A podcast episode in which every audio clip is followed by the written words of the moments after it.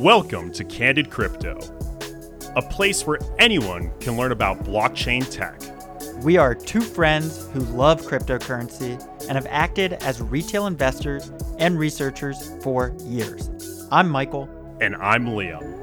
Our goal is to create a community where listeners can build their knowledge and meet like minded people in the digital asset space. What's up, everybody? It's Liam. So, you might have noticed hey, Candid Crypto, you didn't have an episode last week. Yup, we're switching to doing an episode every two weeks. That gives us a little more time to prepare our content and also put out extra goodies. So, stay tuned. We're doing episodes every other week now. Today's episode, episode 13, is about Bitcoin mining. How does it really work? In our last episode, we glossed over how mining works at a high level, but that didn't really explain the underlying mechanics. And those underlying mechanics can be daunting to understand, and there might be some terminology this episode you're not familiar with. Relax, take a deep breath, and Google it. So, Bitcoin is often championed as this blockchain system whose database is secure and immutable. What that really means is that no one can tamper with it. If you send money to somebody, that is forever. So, how exactly is that achieved? There is a technology known as cryptographic hashing that accomplishes this goal. Before the dawn of Bitcoin, hashes were typically employed to keep passwords secure. With Bitcoin, they're used to keep the blocks secure. What's the common denominator here? Why does it work for both of these things? In Bitcoin's case, the technology used to create hashes is known as SHA 256, SHA 256. Feel free to look up SHA 256 online in order to follow the example I'm about to illustrate. So, let's say we have a value A, B, C, D, a single string that's just A, B, C, D. When you feed that into this SHA-256 function, it'll produce a unique output that can only be generated if the input is A, B, C, D. If you input 1, 2, 3, 4, you'll get a different output. So, the complexity of creating that unique output relative to the input is super simple if you know the input. You can think of the input as, say, your password. It's really simple to take your password, run it through SHA-256, and yield a unique output.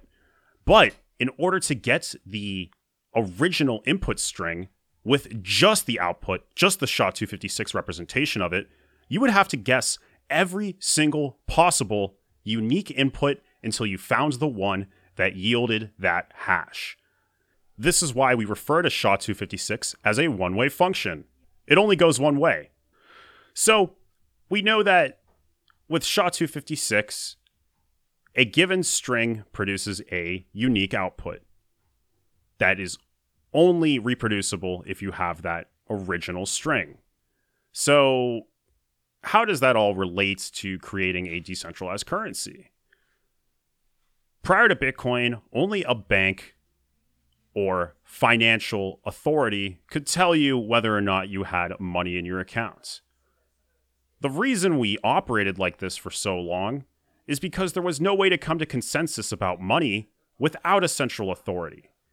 But the proof of work model that Satoshi Nakamoto proposed in 2009 in his Bitcoin white paper changed the game forever. Why? Because in his paper, he wrote that using these hashes in this grand overarching technology of proof of work would eliminate the need for a central authority to validate transactions because we're going to use SHA-256 in a clever way to validate transactions through people who want to expend computational energy and incentivize them to do so. If you secure the network, you're going to get paid. This competition enables decentralization to emerge and thrive organically within the ecosystem. So, blockchain, blockchain, blockchain. What the hell is a block? Like, what's actually in it? What information does it contain that allows the blockchain to work? Well, first of all, it contains transactions. So, every time a transaction is sent on the Bitcoin network, that is added to the current block. When mining computers are running, they are taking transactions and bundling them into one value known as a Merkle tree. Merkle trees work like this transactions lie at the bottom of the tree as leaves and are hashed using the SHA-256 function. If you take two leaf transactions, hash them, you get a parent. The parent is continuously hashed upward until a single root is created. So let's say we have a thousand transactions in a block. We can represent every single transaction using just one Merkle tree, aka one SHA-256 hash. Input for a hash function produces an entirely unique output. So the root of the Merkle tree acts as an unchangeable summary of all the transactions in that given block. So if a malicious actor were to try and change the contents of a transaction in a block, its hash would be changed. These Merkle trees, or summaries, of all the transactions in a block allow the blockchain to function quickly. So that's not the only part of a block. Merkle tree is one component. There's also the block header. The header contains more information. That includes the timestamp of the block, the Merkle root, the hash of the block prior to the current block, the nonce, and the target. The hash of the previous block before it allows the network to place the blocks in chronological order. That's why we call it a blockchain. Each block is chained to the previous block. The nonce and the target are what make mining work. They're the basis for solving the SHA 256 puzzles that miners expend their computational energy from. So, what miners are really doing is guessing and checking millions, billions, trillions, quadrillions of times per second. They guess and check as many inputs as they possibly can in order to find a solution for the network. This solution is completely arbitrary. This solution, or golden ticket, is what ultimately stamps the network's approval onto a block and then miners begin their activity on the next block. The miner who found the solution is rewarded in Bitcoin. That reward is currently at 6.25. Miners don't work in isolation.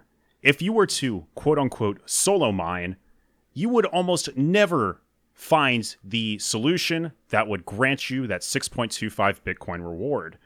Rather, miners collaborate their efforts into what are called mining pools mining pools comprise a very large share of the Bitcoin network, in such that they are consistently rewarded across all of their efforts periodically.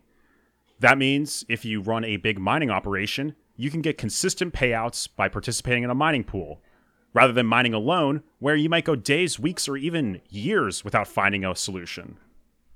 In a nutshell, this is how Bitcoin mining came to be a clever tie together of different technologies that no one had ever envisioned created this proof of work blockchain. Thank you for tuning into this week's episode of Candid Crypto. You might be wondering, hey, where's Michael? We decided to do this episode as a solo episode, starring me, largely due to the disjointed dialogue we had over these technical topics. They're hard to understand, and I've had to relearn this stuff multiple times throughout my life. I attached a few different links that I used to create this episode, and I highly recommend checking them out if this has piqued your interest. Our next episode is scheduled two weeks out. Michael will be back, so stay tuned. Peace out, everybody.